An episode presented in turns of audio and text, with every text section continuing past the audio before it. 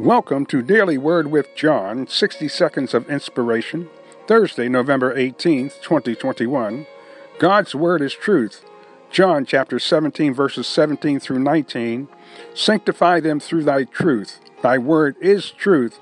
As thou hast sent me into the world, even so have I also sent them into the world. And for their sakes I sanctify myself, that they might also be sanctified through thy truth. By accepting God's truth, we can be cleansed from all sin and unrighteousness. God so loved the world that he gave his only begotten Son, Jesus, to die for our sins. Through him, we have been made right and righteous.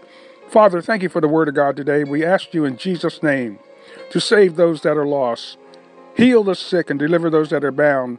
According to the word of God, we seek your face and thank you for it in advance. In Jesus' name, amen.